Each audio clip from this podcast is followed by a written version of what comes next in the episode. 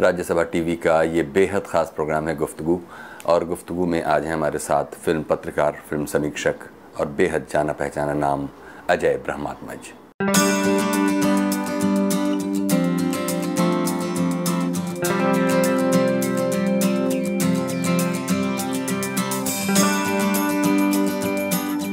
अजय ब्रह्मात्मज। तीस अक्टूबर उन्नीस को बिहार के छपरा में जन्मे अजय ब्रह्मात्मज पेशे से एक फ़िल्म क्रिटिक और जाने माने फ़िल्म पत्रकार हैं।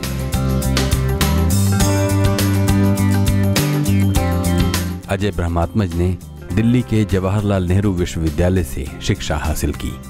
जिस दौर में अजय का बचपन बीता, उस दौर की फ़िल्मों को अच्छी नज़र से नहीं देखा जाता था। या यूँ कहे कि फ़िल्मों को दोयम दर्जे का माना जाता था। शायद यही वजह थी कि अजय की फिल्मी दुनिया में दिलचस्पी बढ़ती गई। कुछ संयोग ऐसे बने कि माया नगरी की चकाचौंध भरी दुनिया को समझने, उसे जानने की ललक ने उन्हें मुंबई पहुँचा दिया।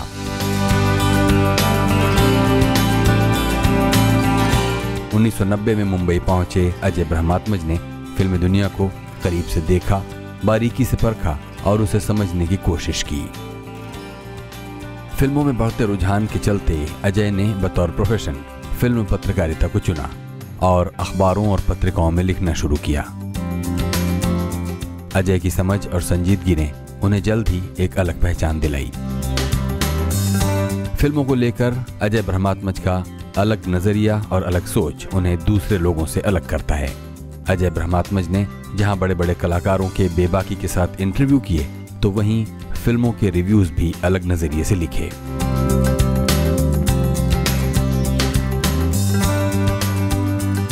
अजय ब्रह्मात्मज, उन चंद लोगों में शुमार हैं जिन्होंने न सिर्फ़ फ़िल्म पत्रकारिता के स्वरूप को बदला, बल्कि उसे एक नया आयाम भी दिया।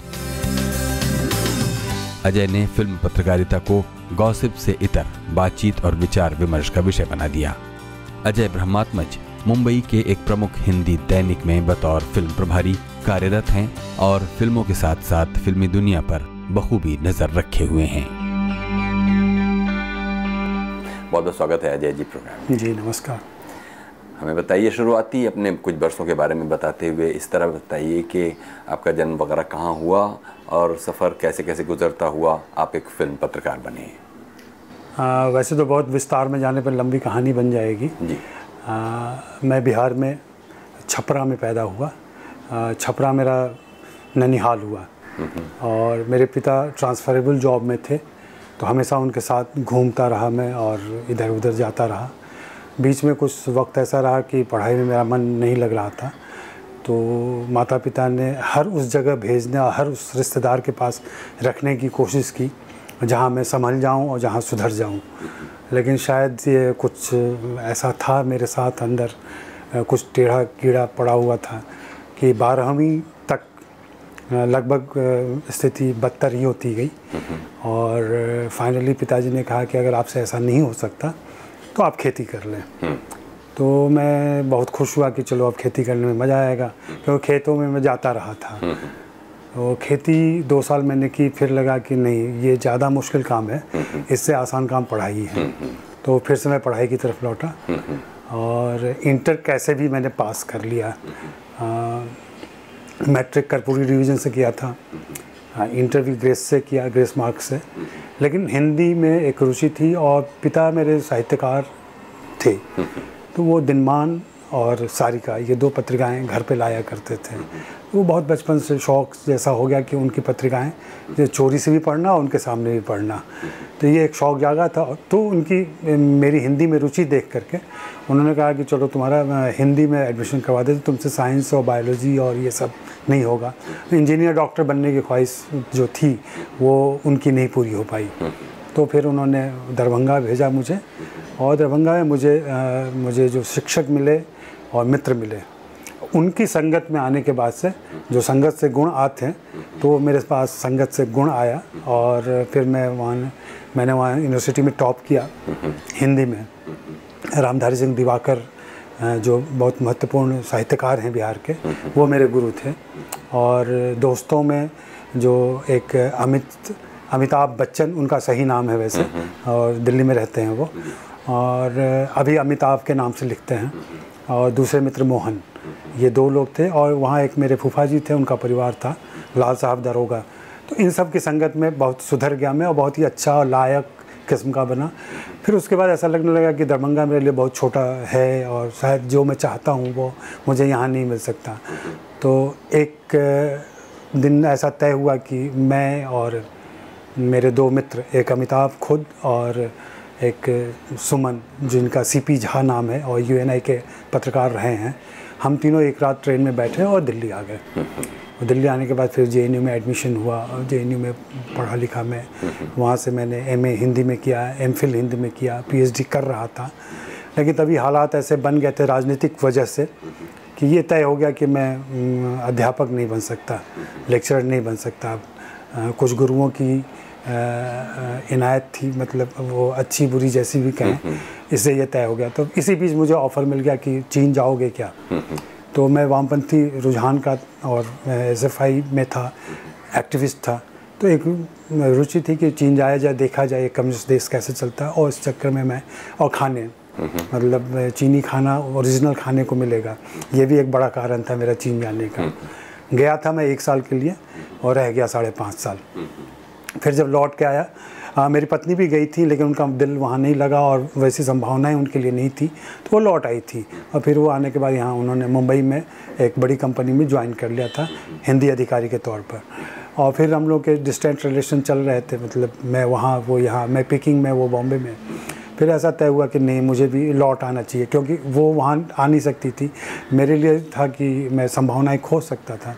तो मैं आ गया आने के बाद से फिर मैंने अखबारों में लिखना शुरू किया और संपादकीय पेज पर लिखता था। भारतीय राजनीति पर अंतर्राष्ट्रीय संबंधों पर सामाजिक मुद्दों पर ओपेड पेज पर और एडिटोरियल पेज जो होता है वहाँ के लिए लेख लिखता था मैं। लेकिन एक समय आया कि वैचारिक वजहों से वहाँ से मुझे दरकिनार किया गया। तो बहुत दिक्कत सी हो गई कि आखिर आखिर करूँ क्या? खुद को कैसे व्यस्त रखूँ? तो उस समय मेरे यहाँ बॉम्बे में दो एक रिश्तेदार और एक दोस्त कह लें। इरफान जो एक्टर हैं उनसे पुराना परिचय था और ईशान मेरे रिश्तेदार हुए बहनोई हुए उन दोनों ने कहा कि भैया आप, फ़िल्म पत्रकारिता करें। यहाँ पे ज़्यादा राजनीति नहीं है और लोग समझते भी नहीं हैं तो ये ज़्यादा बेहतर रहेगा। और मैं मुझे कहने में शर्म नहीं है तब मैंने कहा था कि इतना पढ़ने लिखने और सारी जानकारी के बाद मैं फ़िल्म पत्रकार क्यों बनूँ?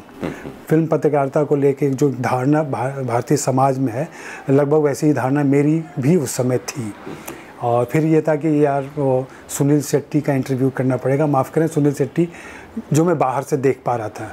अंदर आने के बाद जब उनसे परिचय हुआ तो बहुत ही नेक इंसान, एक अच्छे व्यक्ति और एक व्यक्ति कोई भी संघर्ष करके कैसे आगे आ सकता है, इसकी मिसाल है वो। लेकिन तब बाहर से ये धारणा थी यार ऐसे इंटरव्यूज़ करने पड़ेंगे। लेकिन इरफान ने मुझे कहा कि नहीं, ऐसा नहीं है।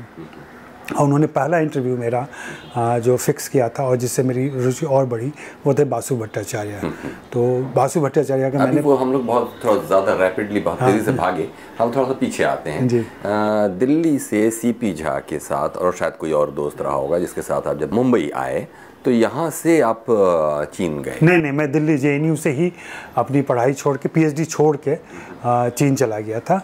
और वहाँ मैंने वहाँ के विदेशी भाषा प्रकाशन गृह में किताबों का ट्रांसलेशन किया जो चीनी साथी अंग्रेज़ी से चीनी से अंग्रेज़ी में करते थे उसका परिमार्जन करता था मैं और खुद अंग्रेज़ी से हिंदी में ट्रांसलेशन करता था हम्म। और वहाँ से एक पत्रिका आती थी चीन सचित्र आ, उसका संपादन भी करता ये था इसका मतलब चीन जाने का जो संयोग बना होगा ये आपके हिंदी की विशेषज्ञता के कारण बना जी, होगा। जी, जी, ना कि वो कोई एक डेजिग्नेटेड कोई नौकरी जैसी चीज़ नहीं थी कि वहाँ पर कोई ओपनिंग थी और आपने अप्लाई किया और इस तरह नहीं नहीं ऐसा नहीं था। मैं वो वहाँ बुलाते थे सारे देशों से लोग जाते थे और विभिन्न भाषाओं के। तो हिंदी विशेषज्ञ के तौर पर रखा जाता था। हिंदी मैंने विशेषज्ञ हटा दिया था शब्द मैं हिंदी सलाहकार कहता था। क्योंकि विशेषज्ञ का दर्जा पाना थोड़ा मुझे अच्छा नहीं लगता वो तो एक विनम्रता की हाँ, बात है आपकी। हाँ। लेकिन फिर जब आप पीकिंग से वापस आए तो सीधे दिल्ली वापस आए या मुंबई नहीं मुंबई। मेरी पत्नी तब तक मुंबई आ चुकी थी। और फिर ये तय हुआ कि मैं मुंबई में ही आऊँगा। और स्थायी नौकरी की उम्मीद कम थी और मैंने कोशिश भी नहीं की। और संयोग ऐसा हुआ कि उसके बाद मेरी दूसरी बेटी यहाँ पैदा हुई। और फिर बम्बई जैसे शहर में जो समस्याएँ होती हैं कि आपको सपोर्ट सिस्टम नहीं मिलता वैसा जैसा छोटे शहरों में हो जाता है। तो ये तय हुआ कि चूँकि पत्नी की नौकरी पक्की है और अच्छी सैलरी की है तो वो कंटिन्यू करें और मैं घर पे रहूँगा। और मैं घर से ऑपरेट करूँगा, घर से काम करूँगा फ्रीलांसिंग करूँगा। तो इसी फ्रीलांसिंग के दौर में मैंने संपादकीय पेज पर लिखना और मुंबई शहर में तब ज़्यादा अखबार हुआ करते थे सांदे अखबार थे और दैनिक अखबार थे। तो उसमें लिखना शुरू किया और ये अमूमन होता था कि तब मैंने ऐसा कर दिया था लगभग कि मुंबई के कम से कम दो अखबारों में मेरा नाम आप ज़रूर देखेंगे। हम्म। तो इस रफ्तार से मैं लिख रहा था। कौन सा साल रहा होगा जब आप पीकिंग से मुंबई वापस आए होंगे? ये 91 की बात है। 91 से लेकर के और 99 तक मैंने फ्रीलांसिंग की है मुंबई शहर में। और जो लोग कहते हैं कि फ्रीलांसिंग में और हिंदी में पैसे नहीं हैं या आजीविका नहीं चल सकती है उसको मैंने झुटलाया था। क्योंकि जो स्टाफ होते हैं जो रेगुलर पत्रकार होते हैं उनसे ज़्यादा पैसे मैं फ्रीलांसिंग से ले आया करता था। 91 से 99 तक का जो ये पूरा पूरा पीरियड है इसमें ज़्यादातर किन विषयों पर आप लिखते रहे? शुरू के समय तो ज़्यादातर राजनीति और तमाम मुद्दों पर लिखा। एक अच्छा सहयोग बीच में ये बना था कि मैंने खाने का शौक़ मेरा शुरू से रहा है। तो ईटिंग आउट हिंदी में पहली बार मैंने शुरू किया था, वो भी राहुल देव के कहने पर, जनसत्ता में।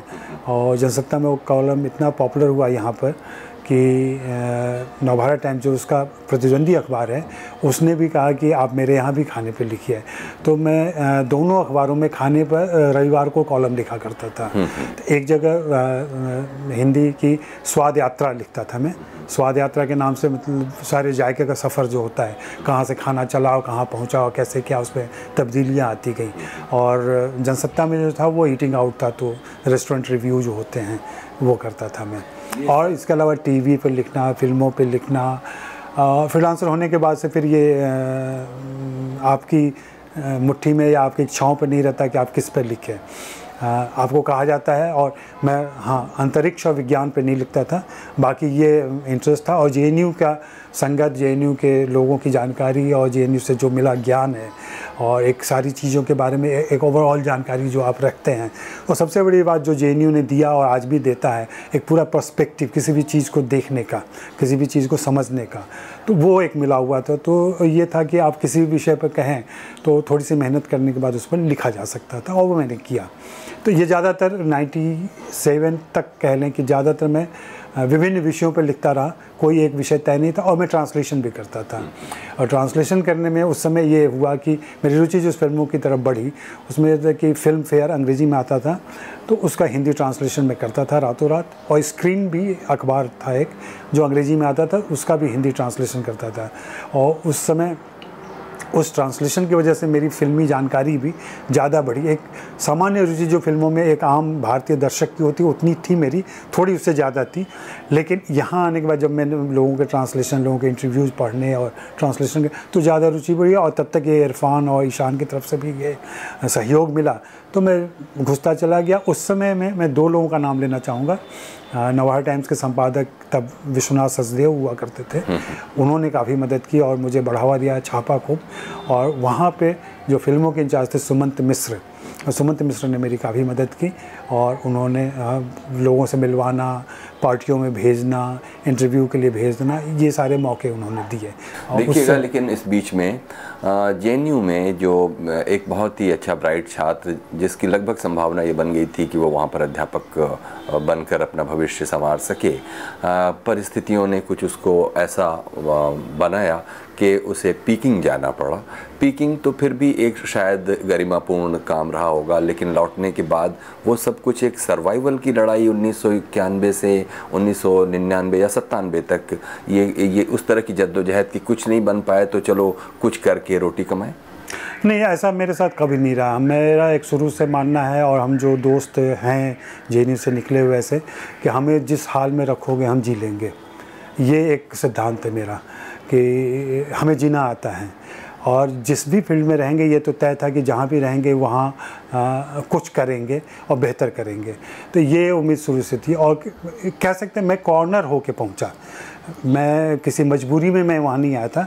मुझे हिंदी पत्रकारिता में अगर लगातार मुझे ओपेड पर लिखने दिया जाता तो शायद हो सकता था कि आज मैं एक ओपेड राइटर या उस ढंग से विकसित हो जाता। लेकिन ऐसा हुआ कि वैचारिक वजहों से और किसी और, किन्हीं और कारणों से, राजनीतिक कारणों से मुझे कॉर्नर किया गया जब। तब मुझे लगा कि ये विकल्प अच्छा है। और हाँ शुरू में मुझे भी लग रहा था जैसा सवाल आपने किया कि इतना पढ़ने के बाद, और मेरे दोस्तों की भी राय थी कि सब यही फ़िल्म पत्रकारिता तुम्हें करनी थी तो ग्रेजुएशन के बाद ही चले गए होते। हम्म, हम्म। और इतनी पढ़ने की क्या ज़रूरत थी? लेकिन काम करने के बाद और लोगों से मिलने के बाद मुझे ये लगा कि नहीं जो मैंने बीच में ज्ञान और अनुभव दोनों हासिल किया है वो मेरे काम आज आ रहा है। और ये शुरुआत से ही तय हो गया कि मैं जिससे भी मिलता था वो मेरे सवालों की वजह से मुझे जानते थे। इस वजह से नहीं जानते थे कि मैं किस अखबार से आया हूँ या किस पद पे हूँ या क्योंकि मैं फ्रीलांसर था। लेकिन अमूमन सबके साथ ये हुआ कि जब भी मैंने किसी का इंटरव्यू किया उसने दोबारा मुझे ज़रूर याद किया और बुलाया और फिर बड़ी इज़्ज़त से मेरी आ, मुझे समय दिया और मुझसे बातें की। और ये लगातार होता गया। उसी की वजह है कि आज मेरे कुछ बहुत अच्छे दोस्त कहने हालाँकि दोस्ती जैसी कुछ होती नहीं है। आ, वो फ़िल्म पर्सनालिटीज़ के साथ है। फ़िल्म के बड़े स्टार्स हैं वो। आ, वो आज भी मुझसे बातें करते हैं कभी टेक्स्ट करूँ तो जवाब देते हैं। और ये मैं कह सकता हूँ कि अब हम लोग फ़िल्म पत्रकारों की वैसी अंतिम पीढ़ी हैं जिनके स्टार के साथ सीधे संबंध हैं। हम्म। अभी सीधे संबंध का सिलसिला ख़त्म होता जा रहा है। बीच में काफ़ी सारे मैनेजर्स और सारी लोग आ गए लेकिन वो ऐसा इसी वजह से हुआ कि आपके सवाल सारगर्भित होते थे, उनका एक पर्सपेक्टिव होता था, उनका कुछ मायने होता था। सिर्फ़ ये नहीं पूछते थे कि इस फ़िल्म में आपका रोल क्या है। ये जो आपकी हार्ड कोर फ़िल्म पत्रकारिता है, उस सिलसिले में ये बातों का सिलसिला जारी रखेंगे अजय जी।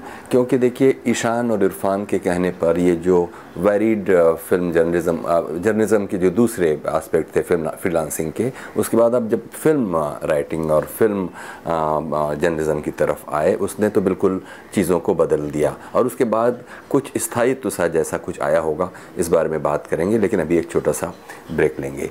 अभी वक्त है एक छोटे से ब्रेक का। ब्रेक के बाद हाजिर होते हैं और बातें जारी रखते हैं। जाने माने फ़िल्म पत्रकार और फ़िल्म संपादक अजय ब्रह्मात्मज के साथ।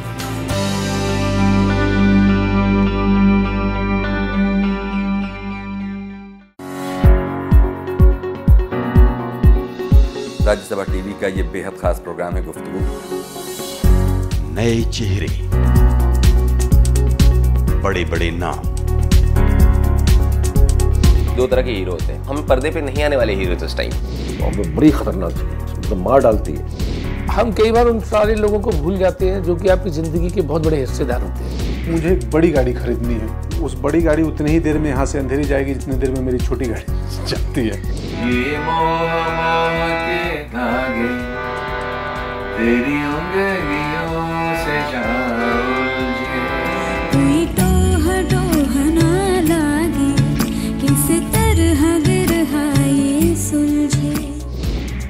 देखिए गुफ्तगु सीज़न फाइव, सिर्फ़ राज्यसभा टीवी पर।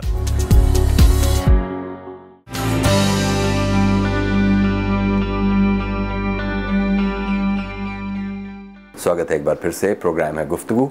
और गुफ्तगु में आज है हमारे साथ जाने माने फ़िल्म पत्रकार और फ़िल्म संपादक अजय ब्रह्मात्मज। अजय जी ब्रेक से पहले आपने बताया कि किस तरह एक दौर फ्रीलांसिंग का गुजरा और उसके बाद ईशान अपने दोस्त और इरफान के कहने पर या उनकी सलाह के साथ आप फ़िल्म पत्रकारिता में धीरे धीरे आने लगे। फिर उसके बाद जो स्थायित्व का दौर आया, वो कहाँ से आया? फ्रीलांसिंग में कर रहा था और लोगों को पसंद भी आ रहा था काम मेरा। और डिमांड लगभग ऐसा हुआ कि देश के सारे अखबार और पत्रिकाएँ को ज़रूरत होती है फिल्मी सामग्रियों की। और मेरे पास लोगों के ख़त आने लगे थे, फ़ोन आने लगे थे कि भाई ये चाहिए, वो चाहिए। डिमांड पे मैं लिखने लगा था। तो उस हिसाब से मुझे कोई दिक्कत नहीं थी, लेकिन एक अनिश्चितता तो थी उसमें कि कब कहाँ लेख छपेगा, कब पैसे आएँगे। और इस बीच में एक मित्र हैं जो दैनिक जागरण में थे और बीच में वो मुंबई आए थे। उन्होंने जब मुझे मुझे याद है कि डैनी के साथ में कुछ बातें कर रहा था डैनी डेंजोक्स के साथ तो उन्होंने मेरी बातें सुनी थी और उनकी मेरी, में रुचि हुई, उन्होंने मुझसे बातें की और कहा कि आप नियमित क्यों नहीं अखबार में आ जाते हैं। तब ये तय हुआ कि ठीक है, मैं बात करता हूँ, मैं दिल्ली गया और दिल्ली में दैनिक जागरण के संपादक संजय गुप्ता जी से मेरी बात हुई। संजय गुप्ता जी ने मुझ पर भरोसा किया और उन्होंने मुझे ये ज़िम्मेदारी सौंपी। तब मैं फ़िल्म प्रभारी के तौर पर दैनिक जागरण में ज्वाइन किया। उन्नीस सौ निन्यानवे की ये बात है। तो उसके बाद से फिर फ़िल्मों का नियमित लेखन और अखबारों की ज़िम्मेदारी, उनके फ़िल्म परिशिष्ट होते हैं वो, और फ़िल्मों में रंगीन पेज आने लगे थे सिनेमा के। ये सारा ज़रूरी हो गया था। तो ये सारा लगभग एक साथ ही हुआ। और मैं जो हिंदी अखबारों की वजह से फ़िल्म पत्रकारिता का एक नए ढंग से विकास हुआ तो उसमें कहीं ना कहीं मैं शामिल रहा हूँ। मैं ये तो नहीं कहूँगा कि मैंने उसको कोई शेप दिया है, लेकिन मैं लगातार उससे जुड़ा रहा और थोड़ी बहुत चीज़ें बेहतर करने की कोशिश करता रहा। तो वो सिलसिला आज भी चल रहा है और आज भी मैं उसी लगन और उसी उत्साह के साथ लगा रहता हूँ। मेरे नए युवा मित्र जो मेरे सहकर्मी भी हैं और बाहर के भी दोस्त हैं, उनको भी ताजुब होता है कि अजय, अभी भी आप नाम के लिए लड़ते हो, अभी भी आप इंटरव्यू के लिए लड़ते हो, आप मिलने जाने की कोशिश करते हो, आप मिलते हो, घंटों बिताते हो और छपता क्या है? पाँच सौ शब्द। तो इतनी की ज़रूरत क्या है? ये तो फ़ोन पर बात हो सकती है, पाँच मिनट और पाँच सौ शब्द लिखे जा सकते हैं। लेकिन नहीं, मेरी रुचि कुछ ज़्यादा है लोगों में। और उससे बड़ी, जब आप किसी भी फ़ील्ड में, फ़िल्मों का तो बहुत ही एक आकर्षण है पूरे समाज में, और लोग मिलना और जानना चाहते हैं। उनको करीब से जानना, उनकी जद्दोजहद को देखना, और फिर उनकी जो जीत है उनकी खुशी में शामिल होना उनके हार में गमगीन होना ये सारा सब कुछ एक नए ढंग के संबंध विकसित करता है। और फिर मैं इसको जीने लगा। हाँ एक चीज़ मैं तमाम पत्रकारों से भी कहता हूँ और ख़ुद भी मानता हूँ कि हमारे एक डर रहता है कि हम रिफ्लेक्टेड ग्लोरी में न जीने लगे।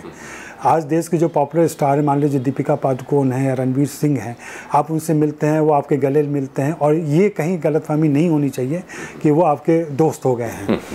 ऐसा नहीं होता ये हमारा काम का संबंध होता है और वो इसलिए पसंद करते हैं कि आप उनसे कुछ बेहतरीन व्यवहार करते हैं, अच्छे सवाल करते हैं, उनको अच्छी तरह से पेश करते हैं। इसलिए वो आपको दोस्त मानते हैं और आप भी उन्हें दोस्त मानते हैं क्योंकि वो आपकी ज़रूरत पर हाजिर हो जाते हैं। इसके अलावा, लेकिन बहुत सारे पत्रकारों को ये गलतफहमी है और दिल्ली में पत्रकारों को ये गलतफहमी है कि सरकार वो चलाते हैं और मुंबई के फ़िल्म पत्रकारों को ये गलतफहमी है कि फ़िल्म स्टार वे बनाते हैं और बिगाड़ते हैं। आपने ये बात सही कही कि ये जो 500 शब्दों के लिए की जाने वाली जद्दोजहद है। वो भी एक अजीब स्थिति है क्योंकि पॉपुलर जो मीडिया चाहे वो प्रिंट में हो या फिर इलेक्ट्रॉनिक मीडिया इसमें करीब करीब अगर कभी फ़िल्म की चर्चा होगी भी तो प्रमोशन ओरिएंटेड ज़्यादा होगी। फ़िल्म के दर्शक को, फ़िल्म के साथ उसका कोई ऐसा अच्छा सार्थक संबंध और उसका कनेक्ट बन पाए, इसके लिए ये जो मौजूदा फ़िल्म पत्रकारिता है, बहुत ज़्यादा योगदान नहीं कर पाती है। धीरे धीरे अखबारों में और टेलीविज़न में इसके लिए जगह कम होती जा रही है। लेकिन आपने इस काम में एक बड़ा अच्छा सा संतुलन बनाया हुआ है। एक तरफ़ वो जो उसका पॉपुलर डिमांड है, उसको भी आप केटर करते हैं, लेकिन साथ ही साथ उसके साथ जो उसका सब्सटेंस है उसको भी उसका भी साथ नहीं छोड़ते। ये करने का निर्णय क्या आपका खुद का है या फिर धीरे धीरे करके आपने अपने पाठकों से इस बात की मांग को देखते हुए इसे बनाए रखा है? आ, मैं आ, फिर से इसमें वही जे की दुआई दूँगा। अपना जो रिसर्च करता था मैं वो शैली और शिल्प मैंने वहाँ से ली है अमूमन मैं बहुत सारे जैसे फ़सल काटते हैं ना हम्म। तो मैं फ़सल काटने की तरह मान लें कि पुआल के साथ धान भी आप काट रहे हैं हम्म। हाँ तो उसके साथ पुआल भी आ रहा है फिर उसकी दौनी करते हैं फिर बिछौनी करते हैं फिर सारा करते हैं फिर वो धान निकलता है उसमें से तो मेरे पूरे इंटरव्यू का सिलसिला वैसा चलता है मैं फ़सल का जब मैं बात कर रहा होता हूँ तब तो मैं फ़सल काट रहा होता हूँ और फिर फ़सल काट के घर ले आता हूँ और फिर उसमें से अनाज चुनता हूँ और फिर वो पाठकों के सामने पेश करता हूँ। दूसरे लोग क्या कर रहे हैं कि वो फ़सल काटते हैं उसी को पेश कर देते हैं। तो आपको पुआल भी मिलता है उसमें सारा वो जो अनुपयोगी चीज़ें हैं वो भी मिलती हैं आपको। मैं कोशिश करता हूँ और मैं वही कह लें कि उसका सांद्र रूप उसको पकाता हूँ थोड़ा सा और उसका बेहतरीन हिस्सा ले करके आ, दो घंटे की बातचीत करने के बाद हो सकता है कि मैं एक ही हज़ार शब्द लिखूँ। और चूँकि मैंने हिंदी से पढ़ाई की और हिंदी की शब्द संपदा मेरे पास है तो उन शब्दों को भी मैं इस्तेमाल करता हूँ और उस पर्सपेक्टिव के साथ रखता हूँ। तो 500 शब्द के मेरे लेख और 500 शब्द के किसी और के लेख आप पढ़ेंगे तो उसमें एक भिन्नता नज़र आएगी। और जिसको गहराई वाली बात कहते हैं, वो आपको लगेगा कि आप उसी में गहरे में उतर रहे हैं थोड़ा सा जितनी कोशिश हो सकती है, वो करता हूँ। दूसरा, मेरे सामने एक बड़ा उद्देश्य है, जो ज़िंदगी का एक बहुत बड़ा मेरे चाहता हूँ करना। कर पाऊँगा कि नहीं कर पाऊँगा ये नहीं मालूम लेकिन चीज़ें हैं मेरे पास। आ, आ, मेरे पास 99 से अभी तक किए गए सारे इंटरव्यूज़ हैं रिकॉर्डेड पहले मैग्नेटिक टेप था उसमें है। बाद में डिजिटल सिस्टम हो गया उसमें है। ये किसी दिन या तो मैं ओरल म्यूज़ियम खोलूँगा इसका जो सारे इंटरव्यूज़ मेरे पास हैं या फिर मैं किसी को चाहे नेशनल आर्काइव में जा कर के जमा कर दूँगा या किसी और को दे दूँगा क्योंकि ये सारी इतनी बड़ी थाती है मेरे पास इतनी बड़ी पूंजी है जो पैसों में नहीं काउंट की जा सकती। ये ऐसी ज्ञान संपदा है अनुभव संपदा है जो मुद्रा में नहीं तब्दील की जा सकती या किया भी जा सकता है। आने वाले समय में क्या होगा नहीं मालूम। लेकिन ये इंटरव्यूज़ मैं करता रहा हूँ और जैसा आपने कहा कि क्यों करता हूँ मैं तो आ, सभी को मालूम है कि मैं एक चवन्नी चैप नाम से ब्लॉग चलाता हूँ। जितने इंटरव्यू मेरे अखबार में छपते हैं उसके डिटेल और उसके विस्तृत इंटरव्यू मेरे चमनी चैप पर छपते हैं। और बहुत सारे मेरे पाठक अपनी सुविधा से पूरी दुनिया के वहाँ आकर के मुझे पढ़ सकते हैं। अखबार का क्या है, आज छपा, कल आप नहीं पढ़ेंगे। लेकिन चवन्नी चैप पर अगर मैंने उसे डाल दिया है, चाहे वो रिव्यूज़ हो या लंबे इंटरव्यूज़ हों, और मेरे लंबे इंटरव्यूज़ काफ़ी पसंद किए जाते हैं, जो अब तक मैं किसी प्रकाशक को नहीं दे पाया, वो एक अलग राजनीति है, फ़िल्म पत्रकारिता और लेखन और प्रकाशन की। उस पर कभी मौके मिले तो बात किया जाएगा। लेकिन वहाँ मुझे करने से बहुत खुशी होती है कि लोग वहाँ पढ़ने आते हैं और फिर चाहते हैं कि अगला इंटरव्यू मैं किसका कर रहा हूँ, जहाँ वो बातें कर सकें। फिर मैंने अभी सोशल मीडिया का इतना बड़ा असर हो गया कि मैं देख रहा हूँ कि ट्विटर फेसबुक और इन सारे मीडियम से आप कैसे कनेक्ट बना सकते हैं अपने रीडर्स से। अब जैसे हाल ही में मनोज वाजपेयी से मैंने जब इंटरव्यू किया तो मैंने फेसबुक पर डाल दिया कि मनोज से सवाल पूछें। मुझे बिल्कुल भरोसा नहीं था। आधे घंटे के अंदर मेरे पास 20 सवाल थे और जो बिल्कुल एक आम पत्रकार जो पूछता है उसे अलग सवाल थे। ये दर्शकों के सवाल थे। और बहुत ही ईमानदार जिज्ञासाएँ या ईमानदार आलोचना। उसमें रहती है। यहाँ पर एक आपको टोकेंगे। आ, कुछ आपने ये भी देखा होगा कि जो पुराने पत्रकार थे फ़िल्म पत्रकार चूँकि मुंबई में हम्म। रहते हुए अब आपको अच्छा समय हो गया आ, जो पुराने फ़िल्म पत्रकार थे उनसे जब आपकी बातें होती हैं तो वो क्या बताते हैं कि अब इसमें ख़ास तौर पर मूल्यों में फ़िल्म पत्रकारिता के मूल्यों में अप्रोच में उसको मिलने वाले स्पेस में किस तरह का कोई एक गुणात्मक बदलाव जैसा आ गया है? नहीं, वो तो आया गुणात्मक बदलाव तो बहुत अवसंभावी तरीके से है, क्योंकि समय बदला है और चीज़ों को पेश करना, जो फ़िल्म रिलीज़ होती है, अभी सारी जो चर्चा पत्रकारिता की होती है या जो हम लोग करते हैं, वो रिलीज़ सेंट्रिक होती है। फ़िल्म जब रिलीज़ होती है, तभी स्टार अवेलेबल होते हैं। और तभी सारी एक्टिविटीज़ चलती है और सारी सुविधाएँ मिलती हैं आपको। उस समय आप करते हैं। पहले ऐसा नहीं होता था। मैं भी जब आया तब भी ऐसा नहीं होता था। लेकिन तब एक समस्या थी कि हिंदी के पत्रकार माफ़ करेंगे इस शब्द के लिए लेकिन झोलटंग पत्रकार कहे जाते इसका मतलब? झोलटंग मतलब एक थैला लटकाए हुए हैं। बहुत ही कह लें कि बहुत तैयारी के साथ नहीं है वो। और कपड़े भी जैसे तैसे मुड़े तुड़े पहने हुए हैं। उन्होंने जैसे मान लिया है कि यही हम हैं। मतलब एक गरीब पत्रकार दिखना और वैसा ही व्यवहार करना, ये उनके चप्पल फटी हुई है या कुछ और है। इस ढंग से मैंने शुरू से इस बात को रखा कि अगर मैं किसी से मिलने जा रहा हूँ तो मैं टैक्सी से जाऊँगा या सुविधाजनक तरीके से जाऊँगा, क्योंकि जब मैं मिल रहा हूँ तो मेरे चेहरे से पसीना न टपक रहा हूँ। सामने वाला ये महसूस करे कि मैं भी उसके बराबर या उसके हैसियत का हूँ। ठीक है कि मेरा फ़ील्ड अलग है उनका फ़ील्ड अलग है लेकिन हम बराबर के हैसियत से मिलें। हम याचक और दाता के भाव से ना मिलें। और इसका बहुत बड़ा फ़र्क पड़ता है कि आप कैसे मिलते हैं, आपका एटीट्यूड क्या है।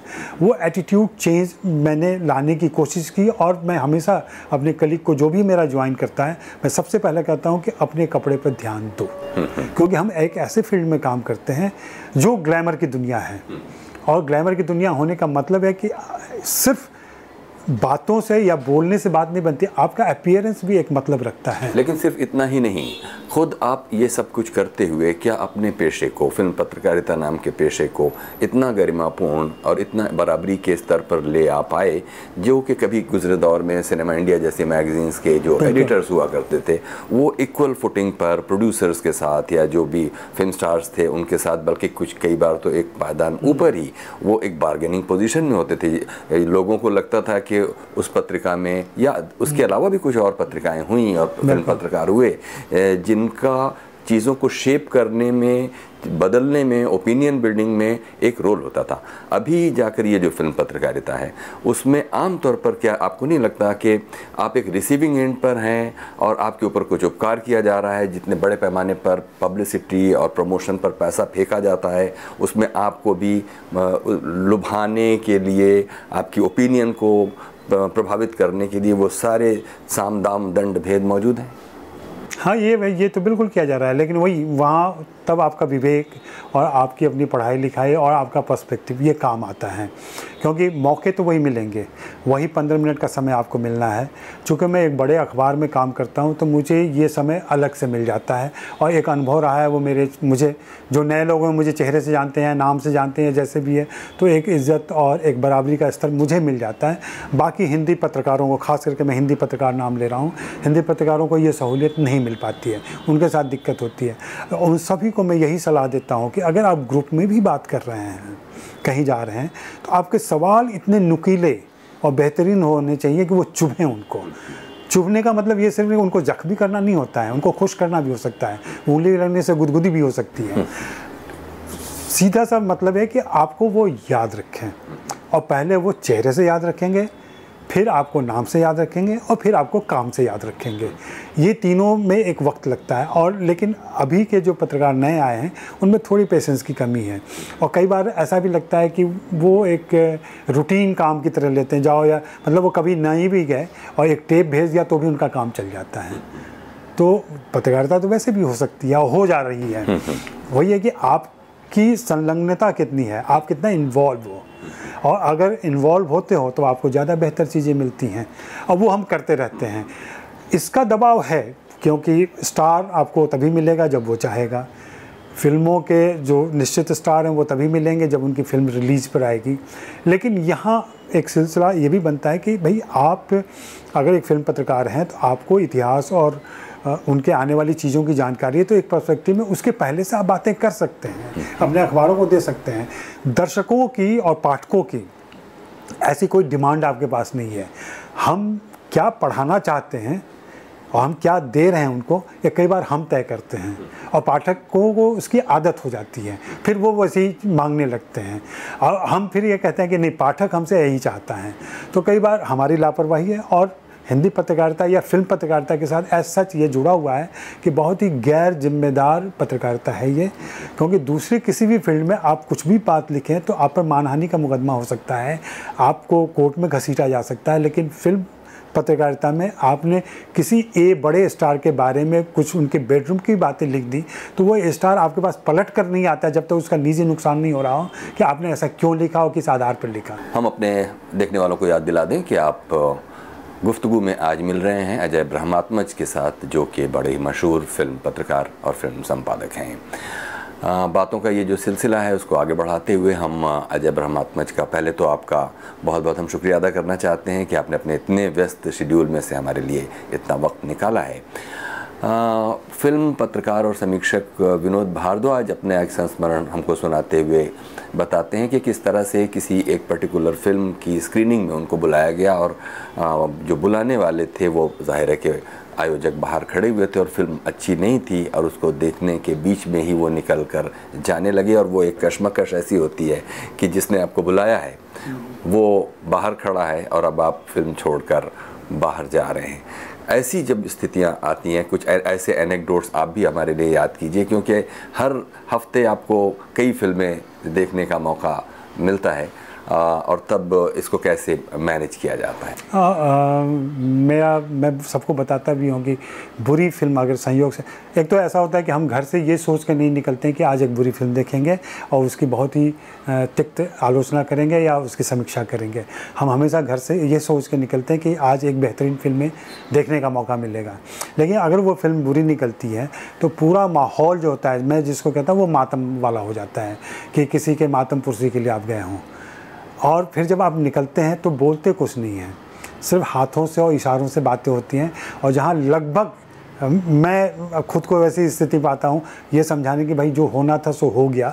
अब आपको आगे दुनिया देखनी है और वो जैसे जो कहते हैं आप शमशान से या कब्रिस्तान से निकलते समय रिश्तेदारों को या घर परिवार के लोगों को, लगभग वैसी ही स्थिति निर्देशक और निर्माता के साथ और हमारी जो उसमें शामिल होने आए हैं, उनकी हो जाती है। जहाँ आप हाथ धीरे से थामते हैं, हाथ अपने दबाव महसूस करवाते हैं कि भाई मैं आपके साथ हूँ। हम्म। लेकिन कुछ किया नहीं जा सकता, ये तो जा चुके अब। हाँ फ़िल्म तो निकल गई, अब आपके हाथ से कुछ नहीं हो सकता। तो बहुत ही, कह लें, हास्यास्पद होता है वो। लेकिन ये डेली रूटीन है। दूसरा फ़िल्म अच्छी होती है ना तो किसी को कहने की ज़रूरत नहीं होती है। पंद्रह मिनट और इंटरवल आते आते पूरे गहमा गहमी हो जाती है थिएटर के अंदर। लोग जानना चाहते हैं कि ये नया कलाकार कौन है ये नया डायरेक्टर कौन है या पुराने लोग आए तो उनका नंबर जुटाओ या फ़ोन करना होगा। इतनी अच्छी फ़िल्म बना दी है उसने। ऐसा भी होता है।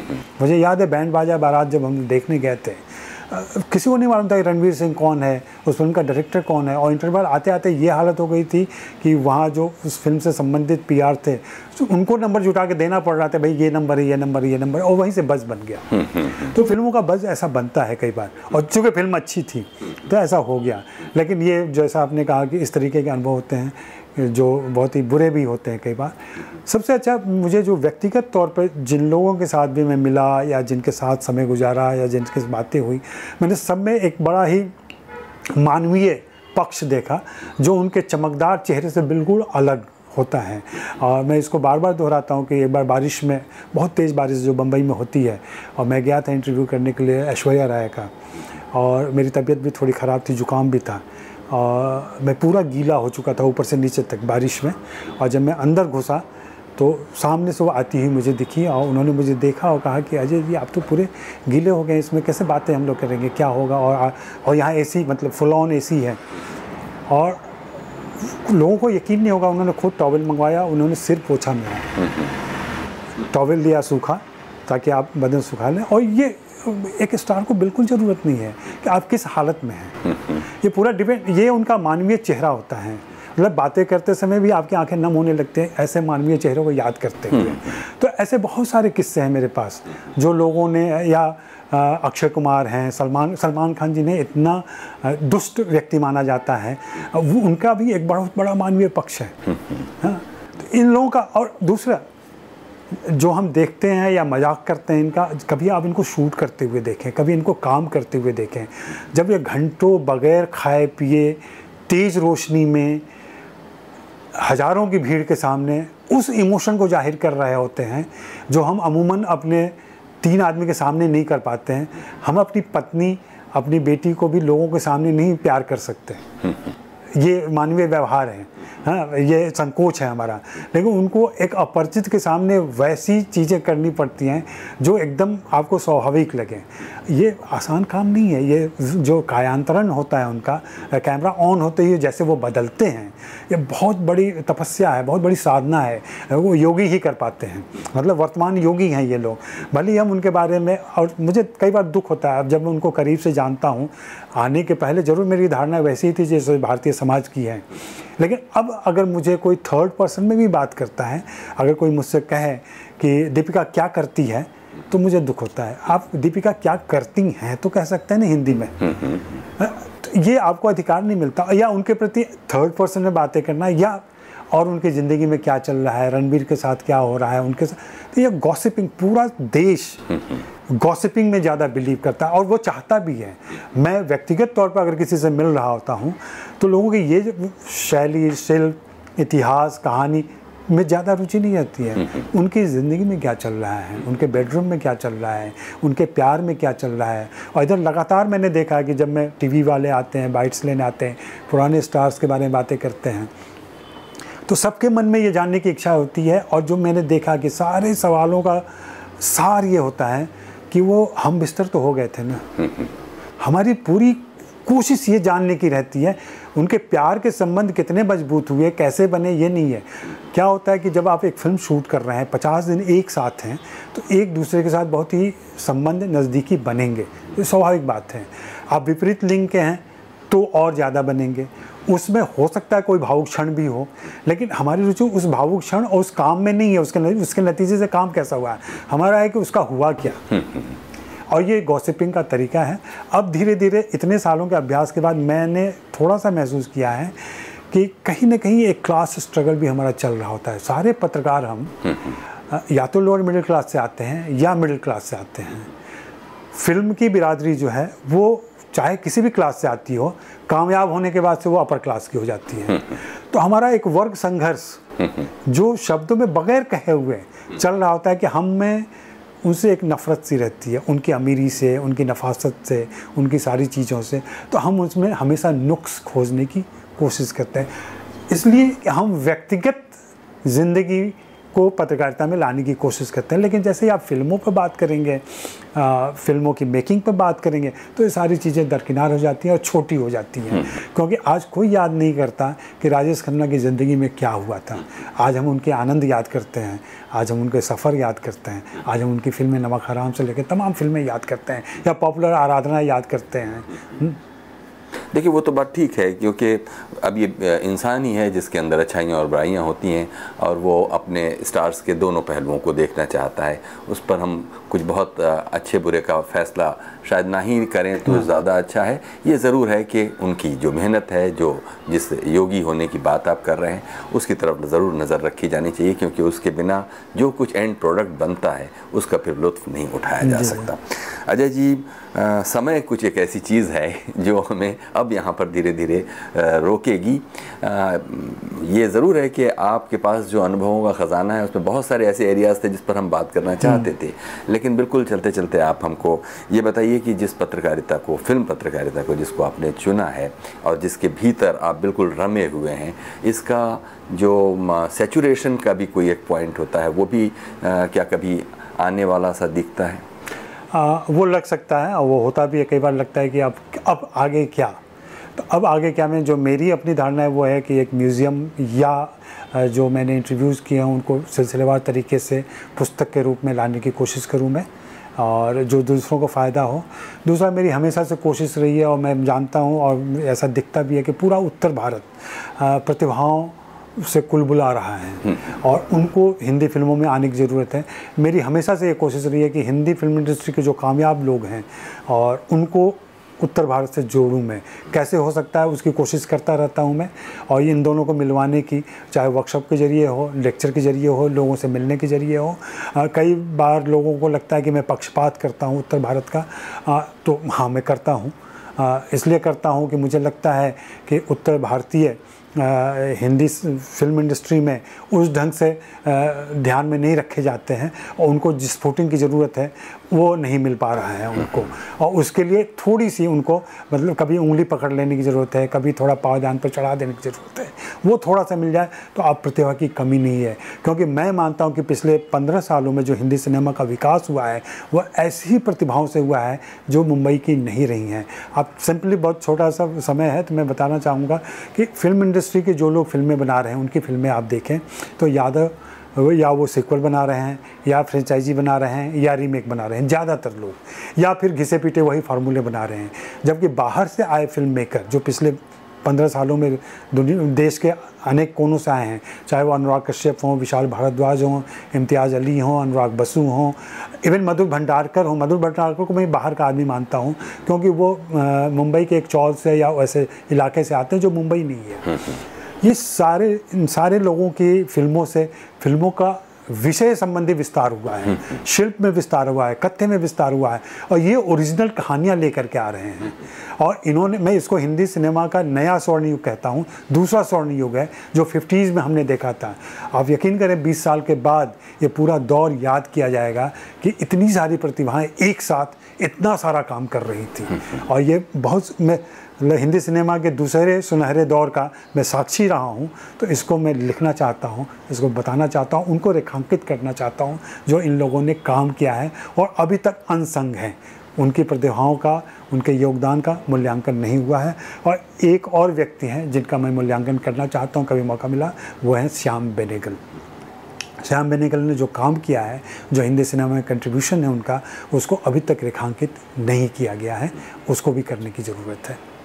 बहुत बहुत शुक्रिया। अजय जी आपने हमारे लिए इतना वक्त दिया। लेकिन मैं एक सवाल भूल गया आपसे पूछना।